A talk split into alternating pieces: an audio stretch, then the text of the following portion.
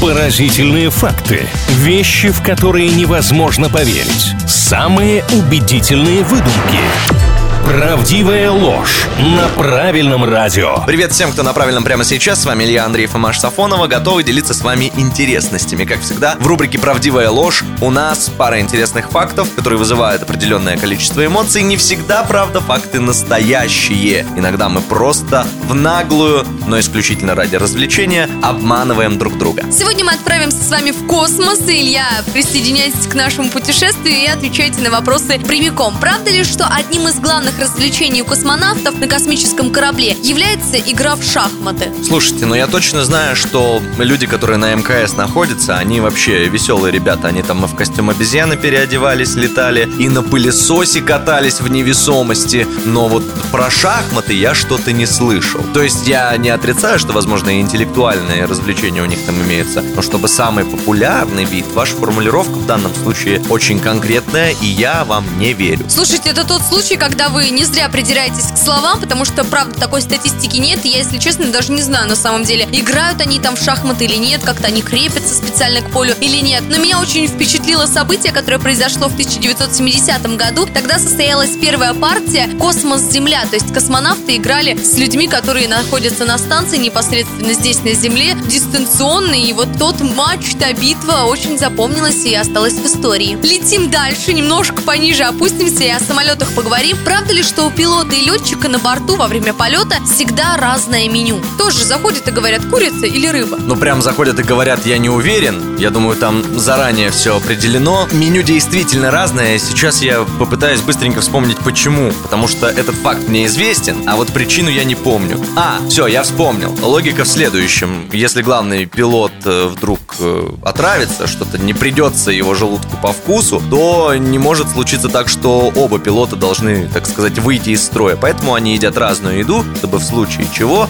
один оставался у штурвала. Илья, я восхищаюсь вашими познаниями. Мне сегодня вас провести не удалось. Не скажу, что прямо все авиакомпании выполняют вот это условие, но в идеале именно так и должно быть. Летчик и пилот должны питаться по-разному. Поздравляю вас!